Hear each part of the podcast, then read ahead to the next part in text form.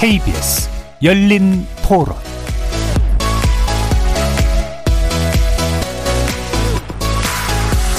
안녕하십니까. KBS 열린 토론 정준희입니다.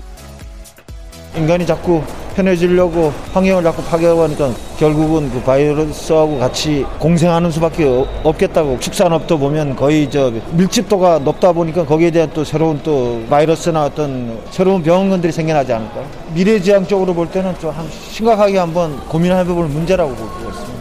남태평양 같은 데 막 되게 막 물 맑은 데가 되게 많았던 그런 기사를 봤는데 거기도 막 이제 뭐 플라스틱 같은 조그만 것들이 많이 걸려다니고 환경 쓰레기라든지 비닐 같은 것들이 막 있다 그랬대. 그 다음에 뭐 큰 물고기를 잡았는데 배를 갈랐더니 거기 온갖 나온 게 플라스틱과 인간들이 버린 쓰레기였다든지. 환경의 위기에 대해서 막 크게 생각을 하지 않았는데 이제 생태계 이런 문제나 자연이 우리한테 어떠한 이제 우리에게 주는 경고들에 대해서 봤을 때 멀리만 생각할 일은 아니구나 그런 생각도 들고.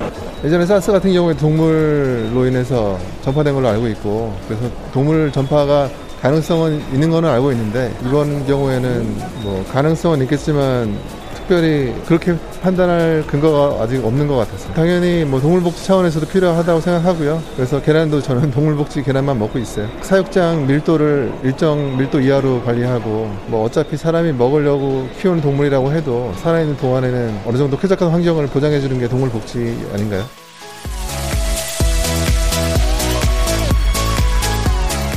거리에서 만나본 시민들의 목소리 어떻게 들으셨습니까? 인간의 개입으로 인해 발생하는 지구 생태계 전반의 변화는 다시 인류에게 큰 위협으로 돌아옵니다. 당장 우리에게 2년째 고통을 주고 있는 이 코로나19 감염병은 박쥐나 천산갑과 같은 동물에서 인간에게 옮겨온 것으로 추정되는데요. 구체적인 전파 경로를 파악하기는 어렵지만 무분별한 개발과 자연 파괴로 인해 삶의 터전을 잃은 박쥐가 어쩔 수 없이 인간 사회에 인접해서 살게 되면서 박쥐에 있던 바이러스가 인간에게 옮겨진 것으로 짐작됩니다. 이렇게 발생하는 신종 인수공통 감염병은 점점 증가 추세에 있어서 더 심각한 감염병이 더 자주 생길 거라고 전문가들은 경고합니다. 지난 만 년간 지속된 비교적 안정적인 기후 조건과 환경 덕분에 인류는 풍요로운 삶을 구가할 수 있었지만 이처럼 스스로 초래한 전 지구적 생태계로 인해서 이제 인류 자신의 운명도 갈림길에 서 있는 셈이죠. KBS 열린 토론 오늘은 특별기획 팬데믹과 대한민국 그 네 번째 시간으로 인류와 지구 생태계와의 관계 속에서 신종, 신종 감염병의 발생 원인과 대책 등 모색해보고요. 코로나 이후 시대 생태계의 교란자가 아닌 한 일원으로서 인류의 과제를 살펴보는 시간 갖도록 하겠습니다. KBS 열린 토론은 여러분들이 주인공입니다. 문자로 참여하실 분은 9730으로 의견 남겨주십시오. 단문은 50원, 장문은 100원의 정보 이용료가 붙습니다. KBS 모바일 콩, 트위터 계정 KBS 오픈, 그리고 유튜브를 통해서도 무료로 참여하실 수 있습니다. 시민 논객 여러분의 뜨거운 참여 기다리겠습니다. KBS 열린 토론 지금부터 출발합니다. 살아 있습니다. 토론이 살아 있습니다. 살아있는 토론, KBS 열린 토론. 토론은 라디오가 진짜입니다. 진짜 토론, KBS 열린 토론.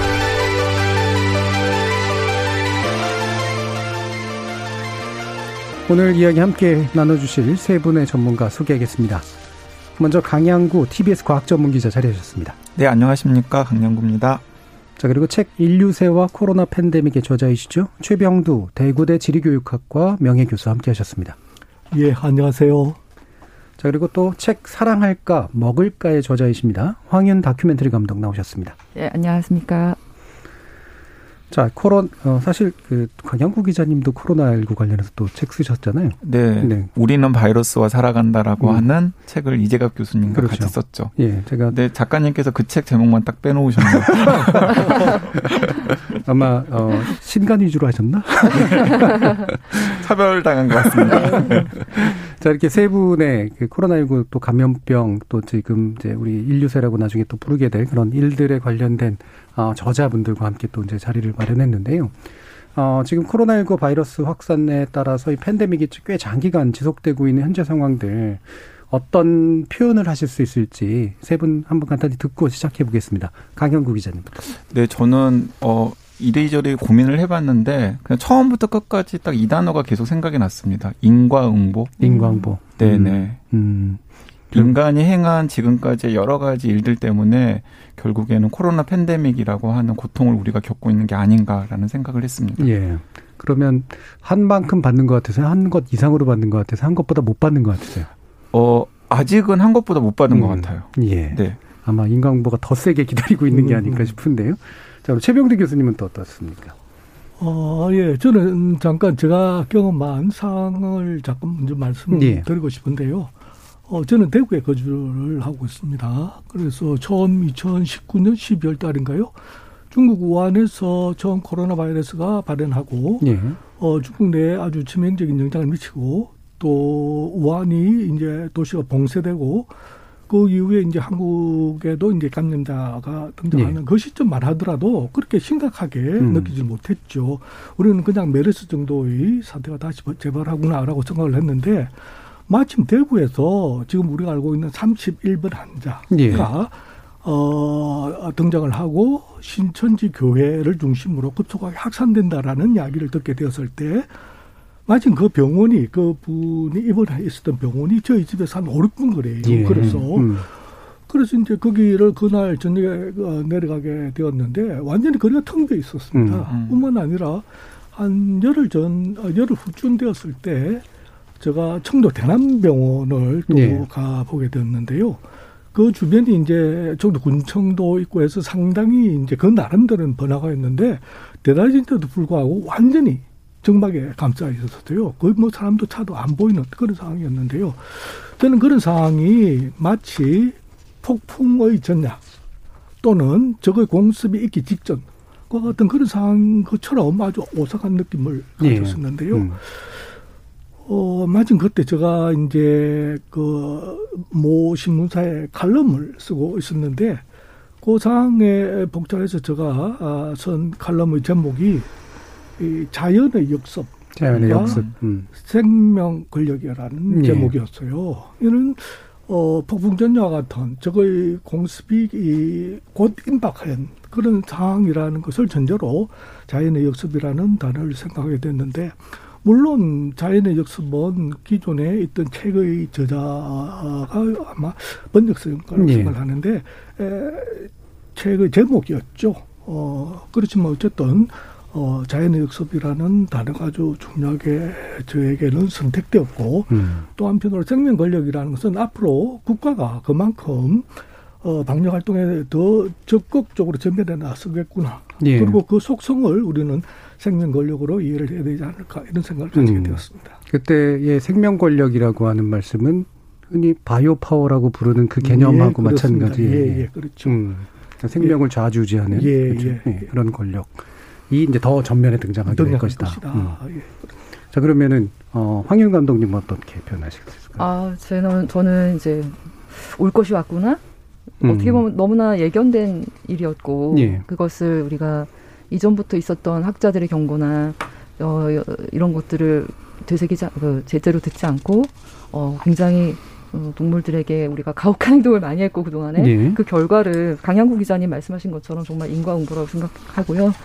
어, 경고라고 생각해요. 경고. 네. 음. 이제는 정말 달라져야 된다. 음. 이제는. 그런데 이게 이 경고가 어, 좀 굉장히 부드러운 경고라고 생각해요. 네. 사실은. 어, 앞으로 닥칠, 이, 정말 이번에도 변하지 않으면 우리가 이 경고를 제대로 정말 우리가 어, 받아들이고 바꾸지 않으면 앞으로 더 큰 위험들이 닥칠 거기 때문에 이번 코로나는 어떻게 보면 굉장히 약한 축에 속하는 음. 어, 경고가 아닐까 부드러운 경고라고 생각합니다. 예, 경고 또 뭐 역습 그다음에 인과응보 예, 참 무시무시한 말들이 함께 되고 있는데요. 자, 이게 그만큼 예. 이제 긴장해야 되는데 사실 또 이제 백신 나오고 나니까 이제 또 왠지 돌아갈 수 있을 것 같고 그러면서 그렇죠. 또 마음도 음. 풀어지고 이럽니다. 근데 우리가 긴장을 좀 바싹 또 해야 될 이유들을 좀 찾아봐야 될 것 같은데요.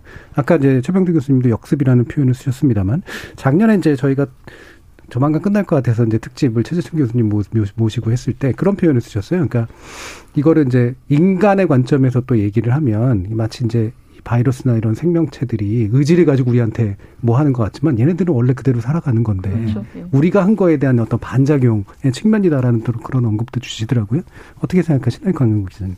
네, 저는 음. 어 사실 저는 그 어쨌든 우리가 인간 음. 중심을 인간 중심적으로 살아갈 수밖에 예, 없으니까 네, 그렇죠. 코로나 바이러스를 이제 의인화해 가지고 음. 해석을 해보면은 좀 이 청취자들에게 좀 더 가닿지 않을까 하는 예, 예. 생각이 드는데요. 음. 사실 코로나 바이러스 입장에서는 지금 선택을 해야 되는 순간입니다. 코로나 바이러스는 주로 이제 박쥐와 아주 오랫동안 같이 함께 해온 바이러스이고 예. 박쥐 안에는 지금도 우리가 종류를 알 수 없는 수많은 코로나 바이러스 변종들이 뭐 예. 득실득실 거리는 것으로 과학자들은 파악을 하고 있는데요. 이 코로나 바이러스를 의인화 해 보자면 이제 코로나 바이러스는 지금 절체절명의 순간에 처해 있는 거죠. 음. 왜냐하면은 그 인간이 계속해서 팽창을 하면서 생태계가 파괴되고 박쥐의 서식지가 파괴가 되면서 박쥐가 이제 점점 점점 개체수가 줄어들고 있는 상황이거든요. 네, 네. 음. 코로나 바이러스 입장에서는 박쥐와 함께 세상에서 자치를 감출 것인가 음. 아니면 박쥐만큼이나 매력적인 새로운 숙주를 찾을 것인가의 순간이 된 것입니다.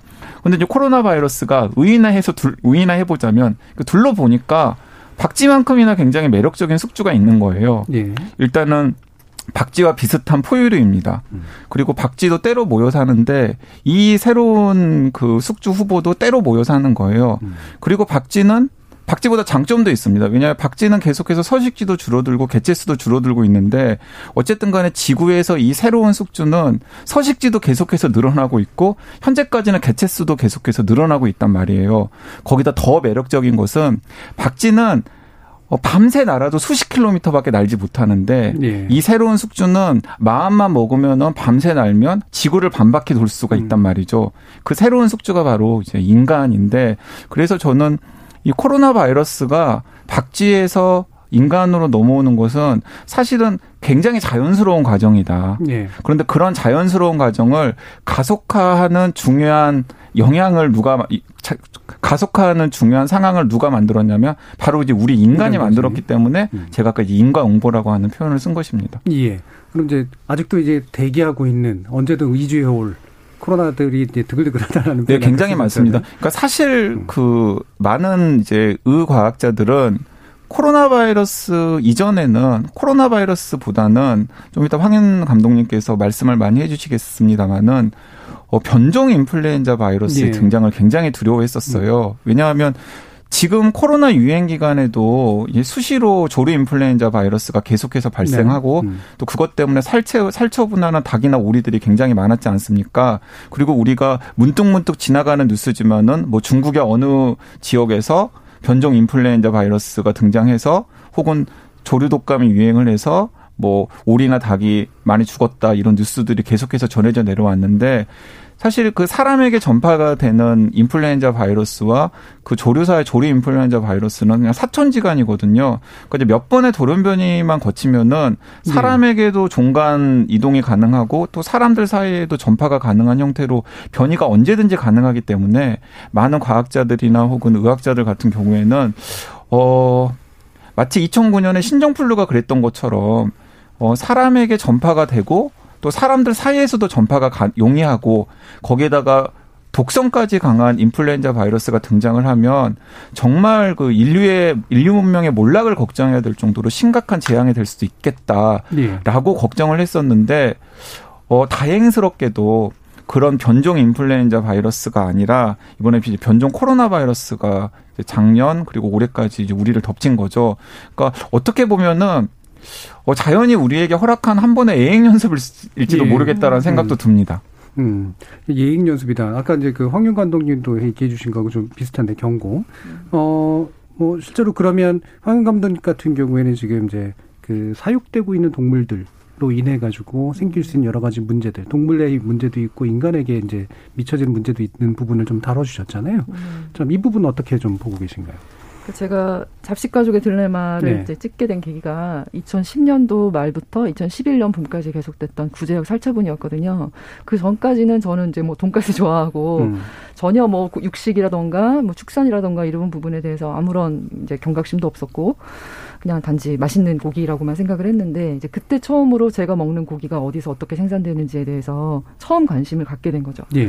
그게 뭐 구제역이 우리 인간에게 위협을 미치는 바이러스는 아니었죠. 하지만 정말 무서웠어요, 저는. 뭐냐면 어 내가 그런 뭐 바이러스에 피해를 입을까봐는 아니고 어, 인간이 어떻게 산 생명을 살처분을 할 수가, 살처분이라는 어떤 표현을 쓰면서 저렇게 산채로 생명을 구덩이에 파물, 파묻을 수 있을까? 예. 이런 세상에서 인간이 온전할 수 있을까? 그 과보가 분명히 인간에게 올 거라고 그런 직관이 들었어요. 어, 아기를 키우는 엄마 입장에서, 예. 그 다음에 영화를 찍는 이제 감독 입장에서. 그래서 그렇게 해서 이제 축산에 제가 그 취재를 가게 되고, 처음 공장식 축산 현장을 갔었죠. 갔을 때 닭농장과 이제 돼지 농장을 직접 가서 이제 보게 된 겁니다. 그랬을 때 정말로 너무나 충격적이었어요. 일단은 뭐 너무나 그 인공적인 밀폐된 예. 공간에 정말 많은 동물들이 빽빽히 밀집 사육이 되고 있었고 어 이거는 그냥 한번 가보시면은 그냥 예 좋을 것 같은데 그 그 숨을 쉴 수가 없을 정도로 굉장히 악취가 심하고 뭐 여러 가지 분진 배설물들이 이렇게 날리는 분진들 이런 것들 속에서 가축들이 살아가니까 이제 굉장히 동물들의 건강이 열악할 수밖에 네. 없겠죠. 네. 그러면 당연히 질병에 취약할 수밖에 없겠죠. 그러면 당연히 예, 전염병에 굉장히 유리한 조건이 되는 거고 또 더군다나 그래서 저는 이제 2017년인가요? 살충제 결혼 파동이 한국을 한번 파동을 일으켰을 때 네. 전혀 놀랍지가 않았어요. 왜냐면은 사람들 어떻게 계란에서 어 이렇게 독한 살충제 성분이 나올 수가 있느냐라고 놀랬지만 저는 너무나 당연하다고 생각했어요. 왜냐하면 그 현장을 봤기 때문에 네. 이 닭들이 산란계 농장 보시면은 이렇게 A4 용지 3분의 2밖에 되지 않는 그런 면적에서 닭들이 이제 한 마리가 어, 차지하는 면적이 그 정도밖에 되지 않고 어, 뭐 수천 마리, 수만 마리가 밀집 사육이 되다 보니까 거기에서 이제 뭐 그 여러 가지 해충들 이런 것들이 예, 항상 있을 수밖에 없고 그것을 관리하는 방법은 살충제인 거죠. 그래서 네. 그 밀집 사육 시스템을 바꾸지 않는 한은 살충제 계란이라던가 그다음에 여러 가지 어뭐 조류 독감의 문제 이런 것들은 계속 우리는 안고 갈 수밖에 없는 음. 문제이기 때문에 사실 지번 지금 이런 이번 코로나도 저는 전혀 놀랍지가 않은 거죠 사실은. 예. 네. 예, 이런 집단 사육이라고 하는 것 또는 밀집 사육이라고 하는 게 결국 네. 인간이 좀 더 싸게 맛있는 고기, 육식을 이제 먹기 위해서 이제 벌어진 일들인데 뭐 좋게 보는 사람들은 그렇게 해서 옛날에는 상류층만 먹던 거 결국은 음. 중아래층도 먹게 된 거 아니냐라고 음. 이제 얘기를 하시기도 합니다만 사실 이 겉보기엔 이게 싸게 보이지만 그렇죠. 이게 이제 동물들에게도 굉장히 안 좋은 일일 뿐더러 음. 그렇죠. 인간에게 거꾸로 눈에 보이지 않는 부담들이 굉장히 늘어나서 네. 결국에는 지금 우리가 겪는 것 같은 그런 그렇죠. 인과응보를 겪어야 되는 네. 그런 문제를 이제 지적해 주신 것 같은데 이 서지현님께서 콩댓글로 지나친 도로 확장과 그 길에서 일어난 로드킬 문제에 대한 다큐 어느 날 그 길에서를 통해 황용 감독님을 알게 돼서 제 삶을 변화시키게 됐습니다. 오늘 목소리 듣게 돼서 정말 반갑습니다, 감독님이라고 음, 해주셨네요. 반갑습니다. 자 이렇게 한 삶을 변화시킨다. 굉장히 좀 어, 훌륭한 그런 일인 것 같은데 어, 지금 이제 두 분께서 이제 말씀 주신 것처럼 결국은 이제 인간과 어, 동물들 또는 생물들 사이에 이제 접촉면이 이제 가까워진 거, 그 다음에 또 이렇게 아, 전반적으로 이제 모두에게 안 좋은 어떤 일들이 일어나게 된 거는 결국은 인간의 이제 산업화 도시화 이런 문명화 뭐 이런 것들의 이제 어떤 면에서 역설이라고 이제 볼 수가 있지 않습니까? 그게 이제 근원적인 배경이라고 최 교수님께서 말씀해 주셨잖아요. 예, 그렇습니다. 음. 어, 결국 인간은 또는 인간 사회는 코로나19와 같은 생태적 위기의 이 한편으로는 피해자라고 이야기를 할 수 있겠지만 또 다른 한편으로는 이러한 위기를 만들어낸 원인자이고 그 배경을 만든 어, 행위자이기도 네. 합니다. 뿐만 아니라 코로나19와 아까 전에 관계자께서 이야기하신 것처럼 어, 전파가 되는 데 있어서 전 세계화 되는 데 중요한 역할을 한 것도 역시 인간의 어떤 어, 도구적 시스템 때문이다라고 생각을 하는데 그것을 우리는 흔히 이제 뭉뚱그려서 어, 산업화다, 예. 뭐 도시화다 이렇게 이야기를 합니다. 산업화라는 개념은 기본적으로 인간에게 유용한 자원을 자연으로부터 채취, 생산하는 과정이라고 저는 생각을 하는데요. 기본적으로 자원을 생산하다 보면은 자연을 훼손하게 마련입니다. 네. 근데 그 과정에서 산업화 자체를 문제시하는 그런 일련의 학자들 도 있긴 있습니다. 음. 특히 사회주의 국가들, 과거에 있었던 사회주의 국가들에서도 환경 문제가 심각했다라는 사실을 지적을 하면서 음. 산업화는 체제를 불문하고 어, 어, 전반적으로 이제 환경 문제를 유발한다라고 이제 주장하는 사람이 있는 반면에 예.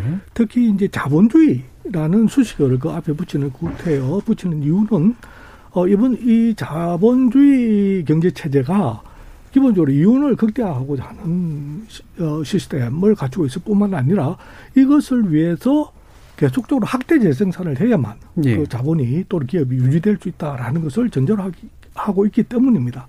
그래서 자본주의적 산업화 아, 경제 성장 이 기본적으로 문제의 본질이다라고 음. 저는 생각을 하고 있고 이러한 산업화가 서구의 경제 발전의 역사를 뭐 돌이켜 보면은 기본적으로 이제 산업혁명 때부터 시작되었고 산업혁명을 통해서 상대적으로 굉장히 이제 경제는 성장했지만 그만큼 이산화 탄소의 배출량은 늘어났고 환경은 그만큼 더 많이 파괴되는 그런 과정을 거치게 됩니다.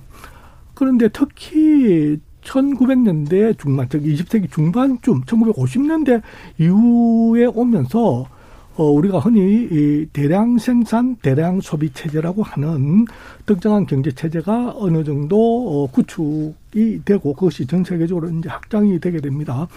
어, 이러한 대량 생산, 대량 소비 체제는 기본적으로 더 많은 자원을 이용하고 더 네. 많이 소비하는 것을 미덕으로 느끼는 그런 사회, 그런 경제 체제를 말하는 것이죠.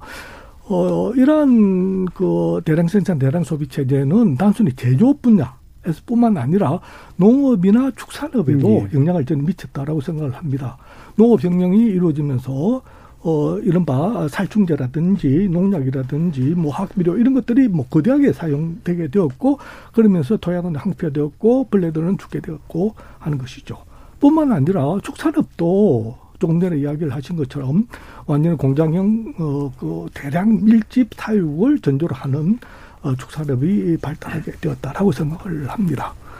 이러한 것들이 바로 지구적 생태 위기를 만들어내는 중요한 원인이고 도시화는 이러한 산업화를 한편으로 이제 동반하고 한편으로 이제 추동하는 그런 네. 입장을 가지는데요. 뭐 다 아시는 것처럼 도시화라는 것은 상당히 좁은 어, 면적 속에 에, 엄청난 인구와 어, 산업이 이, 밀집하는 그 과정을 말하는데요. 어, 이러한 도시화 과정은 기본적으로 도시 내부에서의 인구 밀도와 토지 이용의 집약화를 촉진하고 있고 또 다른 한편으로 도시 외곽으로 시가지가 끊임없이 평창하는 그런 역할을 이제 그런 과정을 겪게 되는데 어, 우리가 코로나 팬데믹을 겪으면서 계속 나오는 이야기가 산미를 피라, 피, 피하라라는 이야기죠. 그러니까 밀집, 밀착, 밀폐 돼 있는 네. 공간을 벗어나야 된다라고 이야기를 합니다. 근데 오늘날 수천만 명이 한 도시 내에서 조금 도시 내에서 살아가는 이 거대 도시 체제 내에서 그러한 산밀을 피한다는 것은 결코 쉽지 않다라는 것이죠. 뿐만 아니라 도시가 발달하는 과정에서 시가지의 외곽 확장은 우리가 뭐 신도시 과정에서 겪은 것처럼 어, 굉장히 난개발을 촉진하게 되고 그러면서 이제 환경을 파괴하는 과정을 겪게 됩니다. 이 과정에서 우리는 뭐 물론 인간을 위한 주거 공간은 그만큼 더 확보가 되었을는지는 모르지만은 그만큼 동물은 그 자기가 살고 있던 서식 공간을 빼앗기고 거기서부터 퇴출되고 결국 뭐 어, 소멸되다가는 사라지게 되는 그런 과정을 겪게 되지 않느냐라는 것이죠. 그런 과정을 통해서 어, 인간의 공간은 서식 공간, 아, 인간의 주거 공간은 평창하지만, 어, 기존에 살고 있었던 그 야생동물들이나 아, 또는 뭐 가축도 포함되겠지만은 이들과 접촉할 수 있는 그, 어, 더, 그, 일, 그게는 접촉할 수 있는 기회가 더 늘어남으로 네. 인해서 어, 코로나19가 인간에게 감염되고 확산되는데 중요한 어떤 역할을 하지 않았을까라는 생각을 예. 하는 것이죠. 예, 뭐 근본적으로 우리 뭐 환경에 대해서 얘기를 할 때 결국에는 효율을 추구하는 극도의 이윤 추구형 산업화가 전부 펼쳐서 일어나기 때문에 생긴 문제. 네. 동시에 이제 밀집하지 않으면 안 되는데 그 밀집이 이제 바로 이런 감염병의 아, 주된 이제 뭐 확산의 형식이 될 수밖에 없는 그런 것. 이 부분을 이제 지적을 해 주셨어요. 예, 그, 방금 최 교수님께서 이제 음. 자본주의 시장 경제가 이번 팬데믹과 어떤 관계가 있는지를 원론적인 차원에서 네. 잘 언급을 해주셨는데요. 실제로 그 양상을 들여다 보면 전혀 엉뚱한 곳에서 튀기도 합니다. 네. 그, 그 코로나19가 유행하는 상황을 취재를 하면서 저는 이제 새로운 사실을 알게 되었는데요. 사실 좀 개인적으로 궁금하긴 했거든요. 왜냐하면은 뭐 중국 의 남부에 있는 사람들이나 혹은 동남아시아, 아프리카에 있는 사람들이 야생동물을 그렇게 좋아하나. 예. 왜 그렇게 야생동물에 집착을 하나 음. 이런 생각을 했었는데 사실은 제가 좀 잘못 알고 있었더라고요. 왜냐하면 뭐 그 사람들이라고 되게 이상한 사람들이 아니어서 네. 평소에는 그냥 오랫동안 인간에게 가축화된 동물을 먹어왔죠. 그런데 갑작스럽게 야생동물의 수요가 21세기 들어서 늘기 시작했거든요. 네. 늘어난 이유를 짚어봤더니 이제 이런 겁니다. 그러니까 이제 21세기 들어서면서 이제 중국이라던가 아프리카라던가 동남아시아가 이제 급격하게 시장 경제화 되었잖아요. 그리고 돈이 돌기 시작한 거예요. 그렇게 돈이 돌기 시작하면은 필연적으로 빈부격차가 생깁니다. 그러면 부자들은 중산층이나 혹은 서민들과 다른 티내기를 하고 싶어요. 그러니까 음. 처음에는 해외여행도 가고 뭐 귀금속으로 이제 치렁치렁하게 치장도 하고 큰 집도 사고 뭐 외제 자동차도 사죠. 근데 이제 그걸로는 만족하지 못하는 거예요. 그러다가 이제 어떤 유행이 시작되었냐면 서민들이나 서민들이나 보통 사람들이 먹지 않는 진기환 식재료로 예. 음식을 만들어 먹는 야생의 맛을 찾아서 먹는 문화가 상류층 사회에서 이제 급격하게 이제 확산이 되었다고 합니다. 근데 또 상류층에서 그런 문화가 확산이 되면 바로 이제 그 상류층 밑에 있는 중산층들이 그 유행을 예. 따라하기 시작하잖아요. 이제 그러면서 중국 남부나 동남아시아나 아프리카에서 평소에는 식재료로 사용하지 않았던 그러니까 예를 들어서 이제 궁율기에나 예. 어쩌다가 먹었던 그런 야생 동물들을 굉장히 적극적으로 포획해 가지고 이제 부자들에게 갖다 바치는 그런 고리가 만들어졌고 처음에는 사냥만 하다가 사냥만으로는 수요를 감당할 수가 없기 때문에 결국에는 야생 동물을 잡아가지고 도시 근처 음. 혹은 도시 안에서 이제 집단 사육하는 이제 일까지 이제 생긴 거죠. 자 그런 상황이 코로나 바이러스 입장에서는 너무나 반가운 상황이잖아요. 그렇지 않아도 그 박쥐 같은 혹은 천상각 같은 숙주에서 다른 숙주로 넘어가려고 하는데 사람들이 알아가 알아서 야생 동물들을 이제 열대 우림이나 밀림에서 빼가지고 사람들 도시 근처로 이제 옮겨다가 준 거니까 네. 이제 그런 상황에서 21세기 들어서 2003년에 사스 그리고 2012년에 중동에서 메르스 그리고 2019년에 코로나19가 등장한 것이 아닐까라고 생각하는 예. 분들도 있더라고요. 음. 그러니까 이제 이런 것도 그러니까 지금 팽창하고 있는 자본주의 시장 경제가 또 전혀 의외의 곳에서 이렇게 팬데믹의 한 중요한 원인으로 작용한다는 걸 우리가 음. 알수 있는 대목인 것 같습니다. 예. 작년에 이제 코로나19 전 퍼질 때 아니 왜 지저분하게 응? 야생동물을 그렇게 박쥐 같은 거나 잡아먹고 미개하게 말이야 이런 네. 깨끗한 가축이나 먹지 이랬는데 사실 알고 보면 그 21세기 이후에 나타난 그리고 예. 그 서민들이 아니라 예. 오히려 먹고 살 만한 부자들이 음. 아 나는 이렇게 진기한 걸 소비할 수 있어라는 걸 이제 티내기 위해서 예. 네. 그뭐그 그 말씀하시니까 문득 생각나는 게 사양 고양이 똥으로 만들었다는 그거를 그 사육해가지고 그 정말 그 되게 안 좋은 환경에서 네, 굉장히 맞습니다. 정말 착취하는 네. 하지만 굉장히 미식가들이 먹는 어떤 비싼 커피콩 이렇게 이제 되는 거하고 되게 유사한 식도락적인 그런 면하고 좀 연결이 되는 것 같은데요.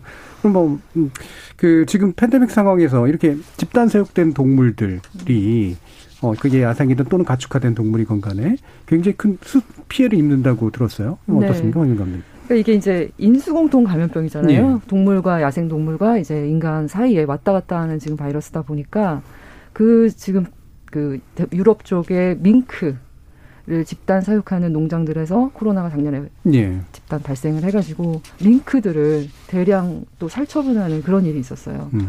너무 끔찍하죠. 그러니까 그렇죠. 그러니까 링크를 그냥 사육하는 환경도 음. 뭐 대략 다 아시겠지만 굉장히 열악하잖아요. 너무나 비좁은 케이지에 밍크가 사실 이게 물을 되게 좋아한다 그러더라고요. 물을 좋아하고 그리고 그 다음에 어 굉장히 활동 반경이 넓고 그다음에 육식 동물이고 이런 동물들을 너, 완전히 비좁은 케이지에다가 쑤셔 넣고 여러 마리를 같이 키우고 얘네 전혀 움직이지 못하니까 엄청난 스트레스로 동족 그 같은 케이지 안에 있는 동료를 잡아먹는 그 예. 카니발리즘까지 이제 음. 발생을 하죠. 그럼 거기에서 피라던가 고름이라던가 이런 것들이 항상 있고 그 안 좋은 환경에서 이제 코로나가 인간과 밍크 사이에서 이제 발병을 해가지고 노동자들 또 이제 양성이 나오고 음. 코로나에서 아그 밍크에서도 양성 반응이 나와가지고 덴마크에서만 천칠백만 마리를 작년에 그 살처분을 했다고 그래요. 예. 그래서 뭐 밍크 밍크 코로 그 코펜하겐 밍크 그 경매 시장이 위태위태할 정도로 음. 문을 닫았다는 뉴스를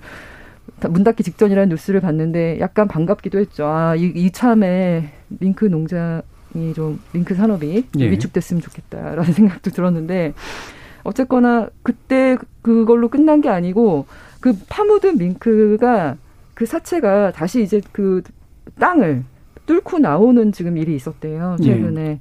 6개월이 지났잖아요. 부패하니까 그렇죠. 6개월이 네. 지났는데 그 가스들이 음. 이제 부풀어 오르면서 사체들이 2미터 깊이로 묻었는데 사체들이 튀어나오고 이러니까 이제 이거 거기서 또 다시 바이러스가 예. 퍼질 수가 있기 때문에 그걸 우려하기 때문에 덴마크 정부에서 이거를 결국은 소각을 했다. 근데 발전소의 어떤 연료로 그걸 또 사용했다라는 예. 그런 또 뉴스를 봤습니다. 이게 좀 뭐 하는 짓인지 모르겠는데 우리나라에서도 구제역 살처분 당시에 예. 2010년도, 11년도 그때 350만 마리의 소돼지를 생매장을 했잖아요. 그때 이제 이후에 그런 일들 비슷한 일들이 있었거든요. 사체들이 그 이후에 이렇게 뚫고 나와서 문제가 되는. 음. 그러니까 이게 끝이 없는 거죠. 이 집단 예. 사육으로 인해서 바이러스는 언제나 발생할 수 있는데 살처분 했다고 끝이 아니라 그 죽은 뒤에도 계속해서 뭐 문제를 일으키고 예, 그래서 이게 결국은 집단 사육 자체를 우리가 이제 들여다봐야 수밖에 없는 먹기 위해서 또는 입기 위해서 이렇게 많은 동물들을 정말 어, 고통을 주면서 이렇게 착취하는 시스템이 맞느냐 라는 걸 정말 진지하게 돌아봐야 될 예. 순간이라고 생각해요. 뭐 코로나19 전에도 뭐 이렇게 말씀하신 조류 독감이라든가 뭐 돼지 독감이라든가 이런 것 때문에 살처분하는 것에 되게 끔찍함도 얘기하지만 사실 예방적 살처분이라 해가지고 결국에도 아, 네. 먼저 죽여버리는 네. 주기적으로 계속해서 이렇게 살처분들이 일어나는 그런 끔찍함이라고 하는 것을 보면서 사람들은 물론 어, 계란값이 비싸지는 걸 고민하는 이제 이런 음. 또 상태이긴 하죠. 그러니까 이게 아까 말씀 최 교수님께서 말씀하신 결국 생명 권력의 또 문제인 것 같아요. 그럼 이런 생명 권력의 등장 과 연계시켜서 우리가 이 부분을 고민해 볼 수 있을지 모르겠는데 오늘 이제 주제가 이제 인류세잖아요. 그 인류세라는 건 원래 이렇게 무슨 무슨 세자 붙는 건지 지질학적인 이제 그 토양에서 이제 나오는 것들을 가지고 지층 가지고 구분하는 개념인데. 네.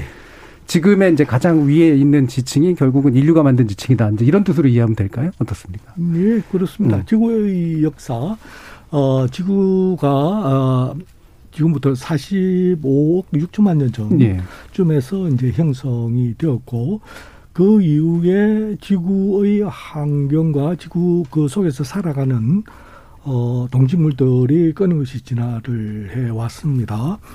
어, 그 과정에서, 진화의 과정에서 각각의 특징을 드러내는데 그것을 구분하기 위해서 시대 구분을 하게 됩니다. 예. 그러니까는 이제 지구의 역사이니까 기본적으로 지질학적 역사이고 지질학적 시대 구분이라고 볼 수가 있겠죠.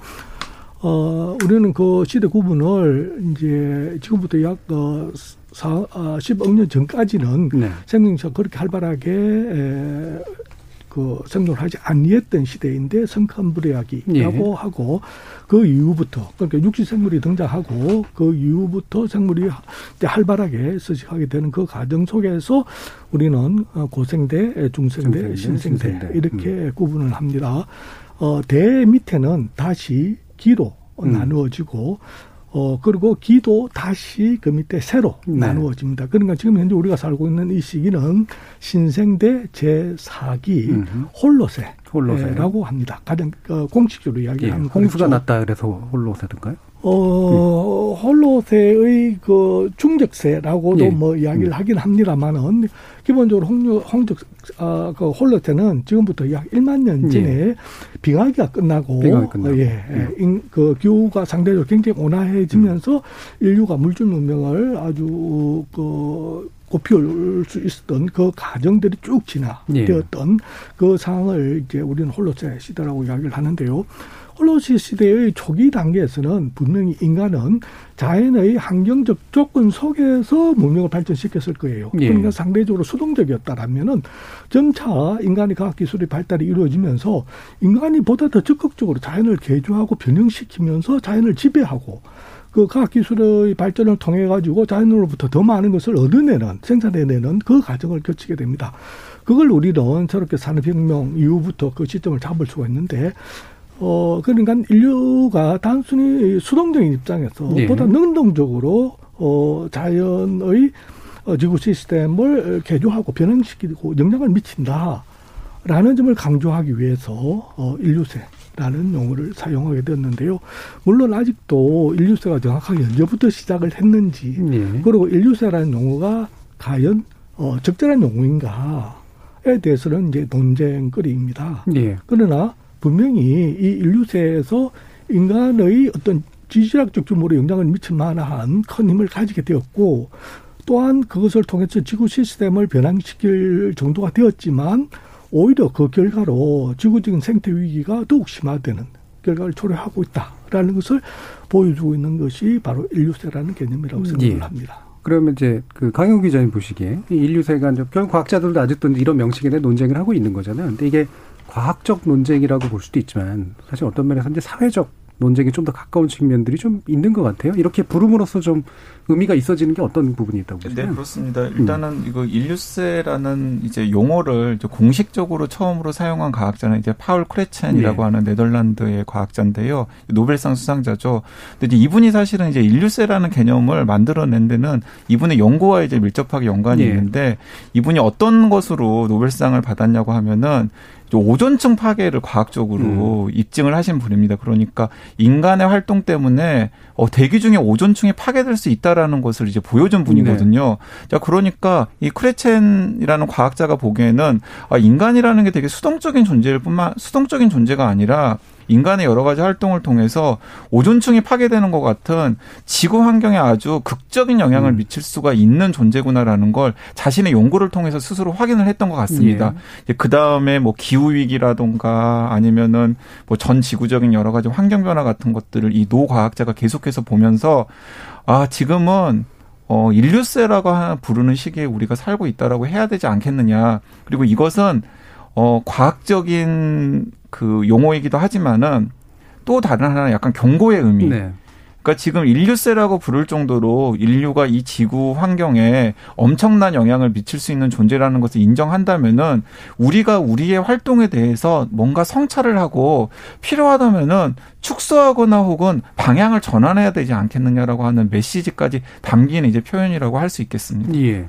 그 인류세라고 하는 이제 개념을 뭐 여러 분야에서도 이제 쓰기 시작을 한 것 같은데 그 예술 쪽에서도 이제 작년인가 재작년에 보면 이제 막 무슨 예술적 영감을 받아가지고 어, 전시회도 열고 뭐 이런 식의 네. 이제 일정은 테마로서도 활용이 되더라고요. 뭐 가장 연관된 분야이신 것 같아요. 인류세라고 하는 것이 이제 명칭이 이런 영감이나 어떤 활동에 좀 이렇게 도움이 된다고 생각을 하시나요? 네, 굉장히 그 저도 이제 최근에 몇 년 사이에 일루세라는 제목을 아예 달고 있거나 예. 그거를 이제 소재로 한 예술 작품들을 굉장히 많이 접하고 있는 것 같아요. 그래서 뭐 제가 이제 속해 있는 영화 예. 쪽에서도 예. 음. 다큐멘터리들도 뭐 여러 편 봤고 어, 뭐 미술 작품들, 뭐, 뭐 장르를 가리지 않고 음. 이룰세가 지금 굉장히 예술 쪽에서도 큰 화두로 떠오르고 있는 것 같습니다. 예. 네. 그런데 이제 굉장히 흥미로운 것은 뭐냐면 이제 인류세라고 이제 공식적으로 이름을 붙이는 것은 이제 후대의 어떤 존재에 그렇죠. 의해서일 예. 것 아니에요. 예. 인간이 그런, 사라지고 난 다음에. 네, 인간이 사라지고 난 다음에 이 지금 인간이 살고 있는 예. 우리는 지금 인류세라고 부르지만은 음. 이 시대를 이제 어, 뭐 무엇이라고 불러야 될 텐데 어, 직구준 이제 과학자들 같은 경우에는 이렇게 이야기하는 분들도 있습니다. 왜냐하면 음 시간이 아주 지난 다음에 그게 인간이 될지 뭐 아니면 다른 존재가 될지는 모르겠지만 문명을 가진 존재가 지금 인류가 살고 있는 이 시기를 들여다본다면 어, 어쩌면 인류 인류의 시대가 아니라 닭의 시대라고 할 예. 수도 있겠다. 예, 치킨을 많이 먹어서. 왜냐하면 예. 여기저기를 많이 파보면은 예. 인간의 뼈는 별로 안 나오는데 닭 뼈는 무지하게 많이 나올 거거든요. 예. 저도 그 얘기 들었거든요. 플라스틱하고 닭 플라스틱하고 닭뼈. 그러니까 그게 뭐 닭뼈도 오래 남을 테고 음. 플라스틱도 오래 남을 테니까 어쩌면은 인간이 사라진 자리에 지금 이 시대는 우리는 오만하게 인류세라고 이름을 붙였지만 네. 사실 먼 훗날에 어떤 문명을 가진 존재가 들여다보기에는 어, 이 시대에는 플라스틱이라고 하는 이상한 그 고분자 화학 물질과 그리고 닭들이 지배했던, 지배했던 시대였나 보다라고 네. 해석을 할 수도 있다라는 그렇죠. 겁니다. 닭이 이제 플라스틱을 활용했던 그런 식으로 생각할 수도 있을 것 같은데. 그런데 예. 잠깐만 거기에 덧붙이면 예. 일단 인류세라는 개념은 어 먼 우리 후손들이 우리가 지금 현재 살고 있는 이 시대를 지칭하기 위해서 부르는 개념이라기보다는 뒤에서 제가 다시 네. 얘기할 수 있는 기회가 있을지 모르겠습니다만은 인류사라는 것은 지금 현재 진행되고 있는 네. 시대이고 또 우리의 후손들에게 이 지구를 물려주면서 그 시대적 상을 계속 어, 연속적으로 나아가야 될 그런 시기라고 저는 생각을 네. 합니다. 그런 점에서 인류세라는 용어는 나름대로 의미 있는 음. 개념이라고 생각을 하고 나름대로 괜찮은 개, 어, 어떤 명칭이라고 생각을 합니다. 근데 여러 가지 논쟁거리가 있는데 그 중에 하나 하나는 그렇다면은 과연 이 인류세라는 시기 구분에 있어서 지표화성은 무엇이 될 건가라는 그렇죠. 데 대해서도 네. 아직 합의가 안 됐어요. 음. 조금 전에 이야기한 음. 것처럼 그것이 닭비일 수도 있고 네. 또는 폐플라스틱일 수도 있고 또는 콘크리트가 어, 네. 도시화를 통해서 뭐 엄청나게 많은 콘크리트가 만들어졌는데 이것이 거의 썩지 않습니다. 또는 심지어 원자 폭탄을 투하고 난 다음에 방사능이 낙진을 했는데 그것이 지표 전체에 깔려 있다라고 생각을 합니다. 네. 그러면 이제 먼 후세대가 이거 지층을 파보면 거기에 방사능이 이렇게 한 척을 딱 이렇게 커버를 하고 있겠죠. 그런 것도 역시 이제 지표 화석이 될 수 있다라고 음. 하는데 근데 그런 것보다는 기본적으로 이산화탄소의 대기 농도가 가장 중요한 지표라고 생각을 네, 하고 예. 있거든요. 네. 그런 이제 이산화탄소 대기 농도가 산업혁명에 급속하게 이제 증가하게 되었고 이로 인해서 다양한 그 뭐 지구 온난화라든지 온실가스의 문제라든지 뭐 거기에 따른 열대림의 파괴라든지 생물 다양성의 뭐 감소 뭐 등등 이런 것들이 이제 유발되기 때문에 인류세라는 용어가 어, 그 어떤 지표 화석으로서 중요하게 이산화탄소의 대기 농도를 지금 현재로서는 거의, 예. 거의 그 지표로서 합의를 보이고 있는데 문제는 인류세라는 용어가 어, 인류 전체에게 그 책임을 전가하는 것처럼 보이도록 하는 개념이라는 점이죠. 그렇죠. 네. 그런 점에서 본다면은 아니 실제로 자본주의 산업화나 도시화 과정에 의해서 이 문제가 발생을 했다면은 차라리 자본세 라고 해야 되는 것이 아니냐라는 것이죠. 근데 이제 또 자본세에 대해서 반대하는 사람들은 인류세도 그렇게 뭐 크게 탐탁찮게 생각하면서 그 외에 다양한 뭐 톨루제라든지 뭐또 네. 다른 용어들을 지칭을 합니다. 저는 이러한 인류세의 개념이 앞으로도 도래하고 앞으로도 우리 세, 우리가 살아가야 될 세계를 지칭을 한다면은 차라리 인류세라는 용어도 괜찮지만 그 외에도 공생 자연과 인간이 공생하는 공생세 음. 또는 생태계의 어떤 그 권리를 계속 강조해주는 어, 그런 생태세 뭐 이런 의미로 불리는 것도 괜찮지 않을까라는 예. 생각을 해봅니다. 그래서 말씀을 이제 결국 요약을 하면 결국 이제 지금까지 진행되어 온 인간이 수동적 존재에서 이제 능동적 좋은 의미의 능동이 아니라 이게 문제를 바꿔낼 수 있는 거시적 음. 변화를 유발해버리는 그런 일들이 될 수도 있다라는 의미와 함께 동시에 이제 미래지향적으로 네. 이 세계를 어떻게 의미 있는 것으로 바꿀 것인가에 대한 어떤 추동의 의미도 이제 동시에 내포되어 있는 네. 것 같습니다. 자, 이 정도로 좀 전반부 토론은 마무리할까 하고요. 정의진 문자 캐스터 불러서 청취자 의견 들어보도록 하겠습니다. 네, 지금까지 청취 자 여러분이 보내주신 문자들 소개합니다. 8271님. 저희 6살 조카에게 바이러스 교육을 했는데요. 마침 뉴스에서 구제역과 조류 독감 관련 소식을 전하며 동물을 살처분했던 모습을 보여주더군요. 그랬더니 아이가 충격을 받았고 이후 하는 말이 이모, 사람도 코로나 걸리면 흙에 묻는 거야? 라고 해서 아니라고 설명을 하니 왜 저 돼지랑 닭은 바이러스 걸리면 흙에 묻어서 죽는데 사람은 왜 안 죽어? 라고 하더군요. 많이 놀랐네요. 김정우님, 저도 소 도축 공장에 갔었는데요. 지옥이 있다면 이런 모습일까라는 생각이 들었습니다. 오윤재님, 코로나 바이러스의 새로운 숙주가 인간이라면 지구상에서 바이러스를 극복할 수 있는 생명체는 없기에 지구 환경 보존과 더불어 백신 및 치료제를 통해 바이러스의 다른 숙주로의 이동을 도모해야 할 듯 합니다. 카르마 극복님, 이중적 구조의 도시 말씀에 공감합니다. 확장과 집약은 야누스의 두 얼굴 같죠. 도시의 확장이 DNA 경계를 허물고 밀집된 도시 환경이 감염에 취약한 구조를 만들게 된다는 말씀 절대 동의합니다. 카유미님, 오늘 주제 2005년 전으로 관련 다큐 많이 봤던 걸로 기억되는데요. 지상파 라디오에서 듣게 되니 너무 반갑습니다. 앞으로 메인 언론에서 보다 많이 다루어 주셨으면 합니다 해주셨고요. 5163님, 말씀하시는 내용 들어보니 코로나 팬데믹은 결국 인간의 무절제한 욕망에 대한 자연의 경고라는 생각이 듭니다. 방역으로 바이러스를 조절하는 데는 한계가 뚜렷해 보이고 지속 가능한 삶으로의 전환이 절실한 시간을 살고 있다는 생각이 듭니다. 라고 보내주셨네요. 네, KBS 열린 토론. 이 시간은 영상으로도 생중계하고 있습니다. 유튜브에 들어가셔서 KBS 일라디오 또는 KBS 열린 토론을 검색하시면 지금 바로 토론하는 모습 보실 수 있습니다. 방송을 듣고 계신 여러분이 시민 농객입니다. 계속해서 청취자 여러분들의 날카로운 시선과 의견 보내주세요. 지금까지 문자캐스터 정희진이었습니다. 토론이 세상을 바꿀 수는 없습니다. 하지만 토론 없이 바꿀 수 있는 세상은 어디에도 없습니다.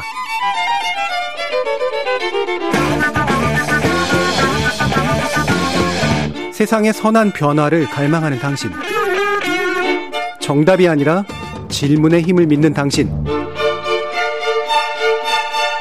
우리 KBS 열린 토론에서 만납시다.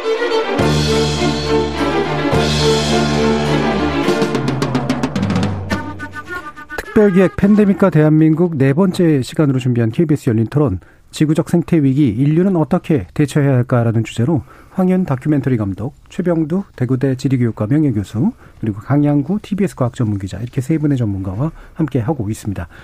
자 그러면 다시 또 이제 코로나 어, 문제 가지고 좀 몇 가지 논의를 해볼까 하는데요.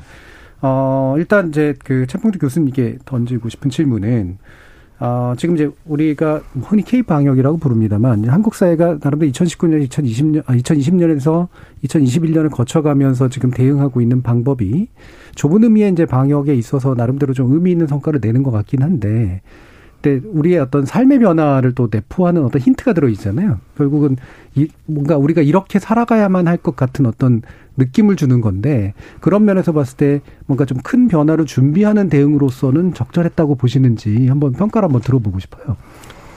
어, 예, 일단은 외형적으로 그리고 단기적인 측면에서 예. 봤을 때 어, 예를 들면은 코로나 팬데믹으로 인한 확진자의 수의 증가 추세나 사망자의 경우 등에서 우리는 어, 다른 국가들, 특히 이제 미국이나 어, 서구 선진국들에 비해서 훨씬 양호한 네. 어떤 결과를 가지고 성과를 얻었다라고 생각을 합니다. 물론 상대적이죠. 음. 어, 뿐만 아니라 그런 이제 상황 속에서 의료 체계의 붕괴나 혼란이 없었고 뿐만 아니라 마스크라든지 또는 의료 장비들의 공급 체계도 어, 국가의 개입에 의해서 그 나름대로 상당히 잘 관리되었을 뿐만 아니라 예를 들면 뭐 기본 재난 소득이라든지 예. 예, 이런 부분에 있어서는 아, 국가가 보다 적극적으로 어, 개입을 함으로 해서 나름대로 무난히 잘 예, 견뎌왔다라고 생각을 합니다. 어, 그러나, 어, 물론 이러한 상황에서 국가의 방역 체계에 대해서 어, 나름대로 성공을 했다고 할지라도 이것은 국민들이 그만큼 호응을 했기 때문이라고 저는 네. 생각을 하는데요. 어, 국가의 방역 체계에 대해서 어, 국가들마다 다른 어, 특성을 보이고 있는데 그것을 몇 가지 유형으로 구분을 한다면은 예를 든다면은 중국과 같이 아주 근위적인 네, 통제, 어, 통제 네. 체제의 유행이 있을 것이고 다른 한편 미국이나 서유럽처럼 신자유주의적 경제 체제 속에서 상대적으로 자유 방임형에 네. 가까울 정도로 시장에 의존했던 그런 이제 방역 어, 체계가 있는 것 같습니다. 아, 그 외에도 예를 든다면은 이제 인도나 아, 브라질, 러시아 같이 예, 중국을 제외하고 이들이 대체로 이제 브릭스 국가라고 해서 상대적으로 면적이 크고 인구가 많은 그런 네. 국가들인데 어, 대부분 뭐 일단 결과만 놓고 본다면 중국을 제외하고는 미국이나 서유럽 그리고 어, 브릭스 국가들도 대체로 이제 실패했다라고 생각을 할 수가 있겠죠. 어, 반면에 동아시아 국가들, 이 동아시아 국가들이 이제 예를 들어 한국과 대만, 베트남, 음, 싱가폴 어, 등을 포함하는 과거 한때는 근위주의적 국가 체제 하에서 국가 계획 경제가 아, 강제되었던 그런 어, 경험을 겪었던 이제 국가들이 그 이후에 시민사회의 발달과 이에 대한 이제 저항을 통해서 이제 민주화되는 과정을 거치게 되는데 이 발전주의 국가 라고 우리가 구분을 하는데요. 예. 이 국가들은 상대적으로 상당히 선전을 했다라고 음. 생각을 합니다. 그런 점에서 봤을 때 물론 국가 각 개별 정부의 역할도 중요하지만은 어, K 방역을 포함해서 개별 국가들의 방역은 국, 국가가 겪어왔던 역사적 과정과 시민사회의 민주화 정도에 따라서 달라진다라고 예. 생각을 합니다. 예. 방금 최백준 교수님이 말씀해 주셔서 그 얼마 전에 시사인에서 나왔던 이제 일종의 이제 만평이죠. 이제 그림에서 이제 나온 얘기인데 우리가 1년 동안 거치면서 그래도 그동안 서구사에 가졌던 약간 어 컴플렉스 같은 게 많이 줄어든 것 같다. 네. 어, 음. 그런 말씀처럼 이제 그 나름대로 잘 대응해 왔고 그게 이제 주변을 존중하고 나 자신도 조심하는 그런 체제 때문에 가능했던 거 아니냐. 그런데 서구가 결국은 백신이라는 강력한 힘으로 네. 어, 사회가 그렇게 남 생각 안 해줘도 음. 결국에는 과학의 기술의 힘으로 결국 대응하는 거 아니냐 이제 이런 얘기도 나왔었어요. 결국에는 그럼 이렇게 어, 위기가 와도 어, 결국은 막대한 과학의 힘으로 이 위기를 극복하면 우리는 또 인간이 살던 방식으로 살 수 있지 않을까라고 얘기할 수도 있을 것 같거든요. 어떻게 생각하세요? 그러니까 좀 양가적인 감정을 네. 가지고 있습니다. 저는 이제 음. 저는 어쨌든 요즘에 가장 중요하게 하는 일 중에 하나가 이제 백신의 안전성이라든가 네. 효과성을 홍보하고 또 많은 시민들에게 백신을 접종하라고 권하는 일을 지금 요즘에 많이 하고 있는데요. 이제 방금 말씀하신 딱 그 대목에서 약간 마음에 걸리는 음. 거죠. 이렇게 백신이 과학기술의 힘으로 등장을 해서 사람들이 백신을 많이 접종을 하면은 모두들 다 코로나 이전의 삶으로 네. 그대로 다 고스란히 돌아갈 수 있을 거라고 생각을 하잖아요. 그러면 코로나가 발생을 해서 우왕장하고 또 고통을 겪는 1년 좀 넘는 시간 동안, 뭐 2년 가까운 시간 동안 우리 인류가 겪었던 그런 고통을 통해서 학습을 할 수 있는 기회 예. 그리고 학습을 통해서 변화할 수 있는 기회를 우리가 찾지 못하면 비슷한 일들이 똑같이 반복이 될 테고 이번에는 이 정도 선에서 머물렀지 모르겠지만 다음은 훨씬 더 우리가 감당하지 못할 어떤 사태가 생길 가능성도 충분히 있거든요. 음. 왜냐하면은 어 아무리 우리가 뭐 백신을 개발하는 새로운 테크놀로지를 개발한다고 하더라도 이번에는 운이 좋아서 한 1년 정도 만에 뭐 비교적 백신을 개발을 네. 했지만은 근데 그 정도로 백신을 개발할 수 있었던 데는 몇 가지 조건이 있습니다. 코로나19가 다행히 연령을 차별했던 거죠. 예. 그러니까 제가 이 자리에서도 한번 말씀을 드렸습니다마는 코로나19는 65세 이상의 흔히 비생산 인구라고 하죠. 경제학의 그런 야박한 용어로 음. 이야기를 하자면은 65세 이하에 한창 연구를 하고 한참 생산 현장에서 음. 활동을 하는 사람들에게는 거의 타격을 주지 않았기 때문에 우리가 고통을 겪었지만 이 정도로 극복을 할 수 있었던 것이거든요. 예. 근데 만약에 어떤 바이러스가 등장을 했는데 그 바이러스가 65세 이상의 고령층뿐만 아니라 20대, 30대, 40대들도 가리지 않고 무차별적으로 공격하고 그리고 또 치명률도 높은 그런 바이러스였다 그러면 예를 들어서 지금처럼 문명 사회가 유지가 될 수 있었을까를 네. 생각을 해보면 그건 또 아니거든요. 그런 상황에서는 이 정도로라도 체계적으로 대응을 해서 빠르게 백신을 개발하는 일이 사실상 불가능해지죠. 그런데 그런 일들이 또 나타날 수가 있습니다. 그래서 지금 백신을 우리가 많이 접종하면 어 예전과 같은 일상으로 돌아가는 일은 어느 정도는 가능하겠지만 그 한편에서는 지난 1년 좀 넘는 기간 그리고 한 2년 정도 되는 기간 동안에 우리가 겪은 고통을 통해서 뭔가 교훈을 얻고 네. 뭔가 삶의 변화, 사회의 변화를 좀 모색해야 되지 않나 하는 생각이 음, 듭니다. 그렇죠. 지금의 끝에서 결국 얻게 된 결론이 우리도 백신을 잘 만들 수 있는 투자를 갖춰야 돼라고 네. 하면 음. 이게 좀 이제 무로 돌아가는 일이 돼버리니까 그래서 말씀처럼 어떤 면에서 보면 이제 좀 약한 경고였던 네. 셈인데 어, 황용 감독님이 시한폭탄 얘기를 좀 하셨어요. 그러니까 이 팬데믹이 이게 한 번으로 끝날 게 아니라 네. 언제든 터질 수 있는 그런 이제 폭탄이 이미 여러 개가 준비돼 있다. 그렇죠. 어떤 의미에서 그런 말씀하셨을까요? 어, 저는 이제 크게 이 시한폭탄 뭐 여러 가지가 있겠지만 예. 크게 이제 구분하면 두 가지가 있다고 생각하는데 하나는 야생 동물에서 올 수 있는 시한폭탄 하나, 그 다음에 또 하나는 지금까지 말씀드렸던 공장식 축산의 밀집 사육에서 올 수 있는 예. 시한폭탄. 그 두 가지가 또 만날 수도 있고요. 음. 그런 이제 시한폭탄인데 이 야생동물 을 우리가 어쨌든 지금까지 그 코로나로 인해서 중국 같은 경우는 다행히 어 이번 교훈을 어쨌든 그 교훈으로 삼아서 야생동물 식용을 전면 금지했다고 들었거든요. 과연 지금도 지켜지고 있는지 예. 기자님께 좀 여쭤보고 싶기도 한데. 네. 어쨌든 중국은 금지했는 했고 한국도 뱀, 박쥐, 천상감, 너구리, 오소리, 사양 고양이 이 수입을 완전 차단하는 그런 어떤 야생동물 그 관리에 관한 법률 시행령 개정안이 작년에 이제 시행이 됐다고 들었어요. 근데 문제는 그렇게라도 해서 다행이다라고 볼 수도 있겠지만 문제는 이미 사육되고 있는 이 야생 동물들을 우리가 일상에서 너무 자주 접촉한다라는 거예요. 네.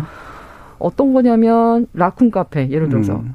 그다음에 뭐 그러니까 그 야생 이색 동물들을 만지고 이렇게 이렇게 할 수 있는 그런 카페들이 있지 않습니까? 카페도 있고요. 뭐 농장 그다음에 또 이동 동물원도 있어요. 예. 그냥 가둬놓고 이렇게 보는 것이 아니라 이걸 데리고 다니면서 동물들을 네. 뭐 유치원이라던가 학교라던가 다양한 공간들을 데리고 다니면서 아이들에게 한 번씩 만져보게 하는 네. 그런 것들도 그런 산업이 음. 또 있거든요. 실제로 저 제가 이제 아이를 키우는 엄마 입장에서 애가 어린이집 다닐 때 한 몇 년 전인데 어, 어린이집으로 그런 업체에서 네, 한 달에 한 번씩 출장을 음. 와요. 네. 그래서 케이지에다가 이색 뭐 거북이를 데리고 오기도 음. 하고 뭐 심지어 반달가슴곰 새끼 아니면은 음. 뱀 종류 또 심지어 박쥐를 데리고 온 적도 있었어요. 그런 어떤 동물들을 데리고 와서 아이들이 한 번 만져보고 사진 찍는 게 교감이라는 이름으로 네. 어, 생태 수업이라는 이름으로 진행이 되는 것에 대해서 전 정말 너무 어, 충격이었고 그거는 아이들에게도 위험하고 동물들에게도 굉장히 안 좋은 거죠. 왜냐하면은 그 교감이 아니라 나를 하루에도 수백 명의 아이들이 내, 내 몸을 네. 만질 때 이 동물들은 얼마나 스트레스 받겠어요. 음. 그랬을 때 동물들에겐 고통이죠. 그 다음에 이 살모넬라균 같은 것들이 파충류의 몸에는 항상 상존하거든요. 그런 것들을 아이들이 그 손으로 동물을 만진 손으로 그다음에 간식을 먹고 그래서 인수공통 바이러스 또 당, 당연히 감염 통로가 되겠죠. 그 바이러스뿐만 네. 아니라 여러 가지 세균들. 그래서 굉장히 좋지 않기 때문에 어 그런 야생 동물과의 접점이 늘어났 다라는 측, 계속 존재한다는 측면에서 언제든지 어, 거기서 올 수 있는 전염병이 있다고 생각하고요. 또 하나는 이제 밀집 사육이죠. 지금까지 말씀드렸지만 어 지금 밀집 사육이라는 것은 바이러스가 좋아 그 번, 그, 뭐죠? 퍼져나가고 변이를 일으키기에 아주 최적의 조건이죠. 네. 너무너무 좋은 조건이죠. 그리고 왜냐면은 유전적으로 거의 단일한 어, 종들이기 때문에 닭이 닭도 그렇고 그래서 거기에서 한 번 바이러스가 시작이 되면은 너무나 쉽게 퍼질 수 있는 이제 그런 시스템인 거죠. 거기에서 이제 우리가 조류 독감이 특히 더 위험하다고들 얘기를 해요. 전염병 학자들이. 왜 조류 독감이 어 인류에게 바로 인간에게 바로 온다기보다는 돼지를 거쳐서 인간에게 왔을 때 굉장히 치명적인 바이러스가 네. 될수 있다. 2009년도에 우리가 돼지 독감을 겪었었잖아요. 저는 그때 제가 당사자가 될 줄 몰랐어요. 음. 꿈에도 생각을 안 했어요. 이제 잡식가족의 딜레마 영화의 후반부에 나오는데 저희 애기가 그때 생후 11개월이었거든요. 돼지 독감 한참 돌 때. 근데 어느 날 이제 주말에 갑자기 열이 막 38도 넘어가더니 금방 39.5도를 네. 넘어가는 거예요. 너무 무서웠어요. 그래서 이제 응급실 가서 긴급하게 이제 테스트를 해보니까 돼지독감 양성으로 나온 거죠. 음. 그래서 이제 타미플루를 먹고 뭐 열은 떨어지긴 했지만 굉장히 그때 무서웠고 어 그 당시에 이제 그 돼지독 그, 그 멕시코 쪽에 멕시코 쪽에 있는 대규모 그 양돈 농장에서 돼지의 바이러스가 주민들에게 전이돼서 그것이 전 세계적인 구통망을 타고 삽시간에 퍼진 걸로 그렇게 예. 이제 역학 조사 어, 역학 전문가들이 그렇게 분석을 했었는데 돼지 독감보다도 이제 더 무서운 거는 방금 말씀드린 것처럼 조류의 독감이 돼지 독감과 만났을 네. 때 어, 정말 정말 치명적인 상황이 될 수가 있고 2018년도에 우리가 이제 스페인 독감을 겪었잖아요. 1918년. 아, 1918년 참. 네. 어, 예. 1918년. 그렇죠. 네. 예. 그때 당시 이제 죽은 사람이 5천만 명에서 예. 한 1억 명 정도 된다 그래요. 인류 역사상 최악의 감염병이었다고 이제 기록되고 있는데 그때 그 치사율이 얼마였냐면 66%였어요. 예. 66%. 지금 코로나가 몇 퍼센트죠? 예. 그러니까 사실은 아까 제가 말씀드렸지만은 그 만약에 이제 코로나 19가 그 1918년, 19년에 유행했던 스페인 독감 같은 경우에는 젊은 사람들 네. 치명률이 굉장히 높았거든요. 음. 코로나19가 아까 말씀드렸던 대로 젊은 사람들에게도 치명률이 굉장히 높은 감염병이었다면 우리나 혹은 전 세계가 지금 이 정도의 시스템을 유지하면서 예. 버틸 수가 없었을 거라고 음. 생각을 합니다. 음. 근데 이제 그런 일들이 충분히 일어날 수 있다라는 걸 방금 황현 감독님께서 배경을 설명을 해주신 것 같아요. 예. 이 책에서 지금 사랑할까 먹을까인데 네. 어, 두 가지, 그, 섭식하는 존재의 근본적인 고민이잖아요. 사랑하거나 네. 이제 먹거나. 중간이 어딘가에 있는 겁니까? 아니면 둘 중에 하나인 겁니까? 그러니까 흔히 이제 공장식사 문제를 예. 얘기를 하면 많은 분들이 아, 그러면 뭐 고기를 안 먹을 수는 없고 동물복지 농장으로 전환하면 되지 않겠냐. 네. 이런 식의 이제 말씀들을 하시는데 물론 저는 어, 전 세계 모든 인구가 어느 날 갑자기 어, 그러니까 우리 비건이 되자 채식을 해야겠다라고 갑자기 그렇게 바뀔 거라고 생각하지 않습니다. 네. 저는 그런 이상을 갖고 있지 않고 그렇게 하면 되면야 좋겠죠. 그렇게만 된다 그러면 기후 위기도 우리는 해결할 수 있고 이런 바이러스 문제로부터도 해방될 수 있을 거예요. 하지만 그런 일은 일어나지 않겠죠. 그러면 중간 지대인 동물복지 농장도 어느 정도는 필요하겠죠. 네. 그러나 저는 그게 거의 지금 우리에게 큰 대안이라고 생각하지는 않아요. 음. 왜 그러냐면 어, 동물복지 농장으로 전환하려면 일단 전제가 돼야 되는 게 뭐냐면 사육 두수를 줄여야 돼요. 음. 지금 우리가 먹고 있는 닭이 10억 마리거든요. 한국 사람이 1년에 예. 먹는 닭의 마리수가 10억 마리예요. 돼지는 1,700만 마리를 도살한 걸로 작년인가에 그렇게 나왔고 소도 한 어, 80만 마리, 70만 마리, 80만 마리 정도 도살이 되고 있어요, 연간.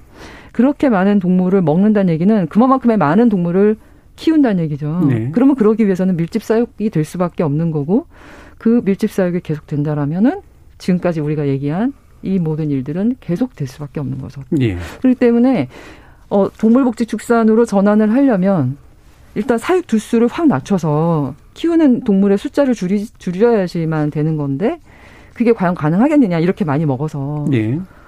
그러니까 결론은 결론은 어 우리 삶이 달라져야 되는 거죠. 일단은 네. 내 밥상부터 바꾸지 않으면 음. 채식 위주, 식물성 위주의 섭식을 우리가 지향하지 않으면 모두가 당장 비건 완벽한 채식주의자가 되지는 못하더라도 고기를 이렇게 일상적으로 많이 먹는 문화를 어느 정도 좀 벗어나야지만이 이 문제들이 네. 이 시한폭탄에서 우리가 네. 벗어나지 않겠나. 예, 그렇게 목숨을 예. 달리한 10억 마리의 닭들 중에 저희 아들 내미가 많이 포함돼 있어가지고 굉장히 많이 먹으니까. 예. 예. 근데 이런 이제 그 어떤 작은 줄모음이라고 생각했던 게 전체적으로 모였을 때 결국 우리 스스로를 위협하게 만드는 건데 비건 얘기도 했지만 아까 최병두 교수님께서 지적하신 것처럼 이게 이를테면 이제 식물을 재배하는 방식도 산업화되고 그다음에 효율 추구형이 됐을 때는 사실은 그것만으로도 또 해결될 수 없는 문제가 있으니까 결국에는 사회 체제의 변동, 경제 체제의 변동, 그다음에 개인의 라이프 스타일의 변동이 이제 같이 그렇죠. 와야 되잖아요. 그렇죠. 문화적인 변동까지. 그 마무리를 하시면서 어떤 부분을 좀 주되게 좀 짚어 주시고 싶은지 먼저 최병두 교수님부터 한번 들어볼게요. 예, 아까 심에 우리나라 의 K 방역이 나름대로는 예. 성과를 가지고 있다라고 예. 이야기를 했었는데요. 어, 그 방역 이라는 개념이 사후적으로 예. 코로나 팬데믹을 이겨내는 정도이지 사전적으로 문제를 어 예방하는 그렇죠. 차원에서는 어 적절하지 않다라고 생각을 합니다. 백신 개발도 역시 마찬가지로 사후적인 대처에 불과하다라고 생각을 하는데 특히 우리나라의 개입 방역이 가지는 한계는 어, 실제로 문제가 발생했을 때 그것을 대정, 대정요법으로 그것을 이제 어느 정도 막아내는 데 있어서는 네. 성과를 가지고 있었지만은 어, 우리나라의 정책이나 세계 전체적으로 보더라도 실제로 생태적 위기에 대한 어, 보다 근원적인 어떤 해결책은 거의 네. 찾아보기 어렵다라는 점입니다. 그래서 우선 국가는 어, 어, 현재 우리가 직면하고 있는 이 코로나 아, 팬데믹이 바로 지구적 생태 위기의 한 부분이다라는 사실을 인지하고 어, 지구적 차원에서뿐만 아니라 국가적, 지역적 차원에서 어, 생태 위기를 해결하기 위한 다양한 네. 방법들을 찾아내고 그것을 실행해야 된다라고 생각을 합니다. 그런 점에서 이제 생태적인 어떤 관심사가 우선 사회 전반적으로 어시가 되고 그것이 사람들과 국가 정책에 반영되어야 된다고 생각을 하는데요.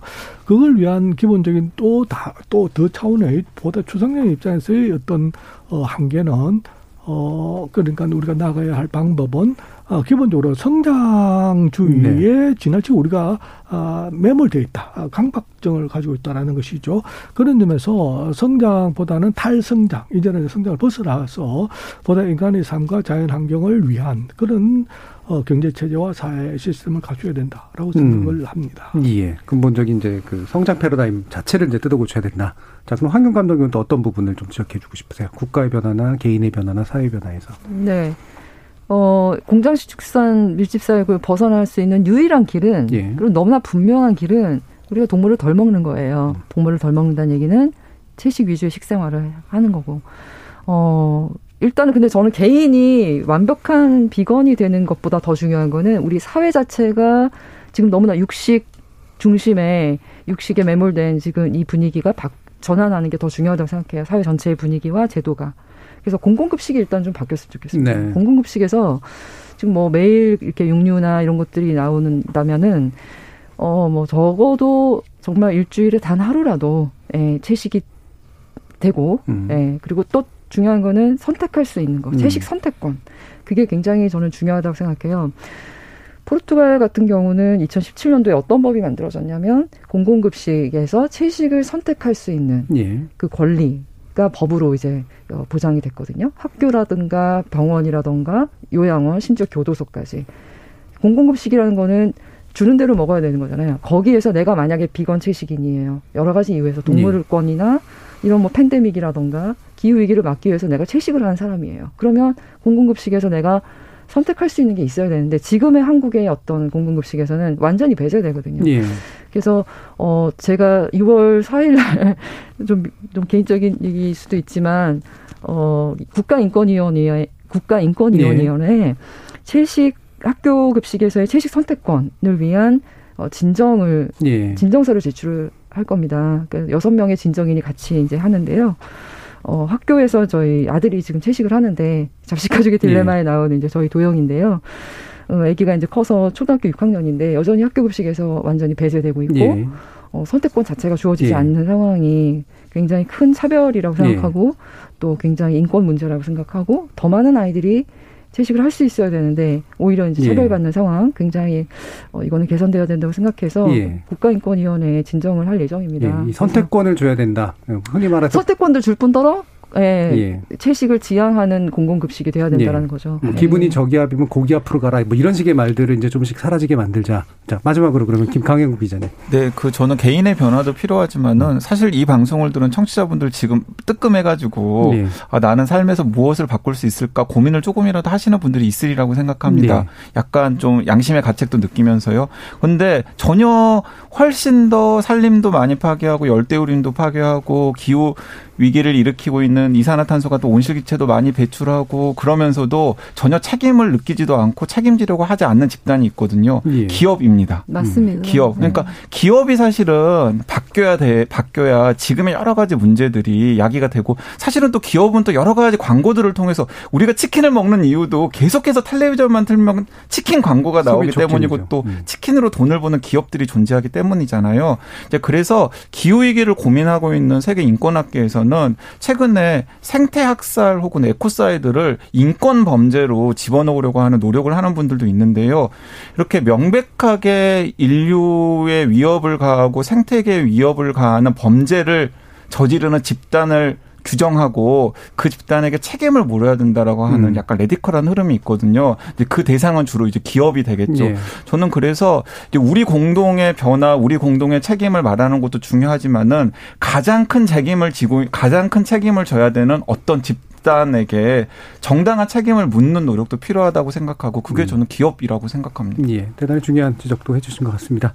자, 오늘 특집 기획으로 마련했던 KBS 열린 토론은 그럼 어, 이것으로 모두 정리할까 하는데요. 오늘 토론 함께해 주신 강양구 TBS 과학 전문 기자 그리고 최병두 대부대 지리교육과 명예교수 황현 다큐멘터리 감독 세 분 모두 수고하셨습니다. 감사합니다. 감사합니다. 네, 감사합니다. 감사합니다.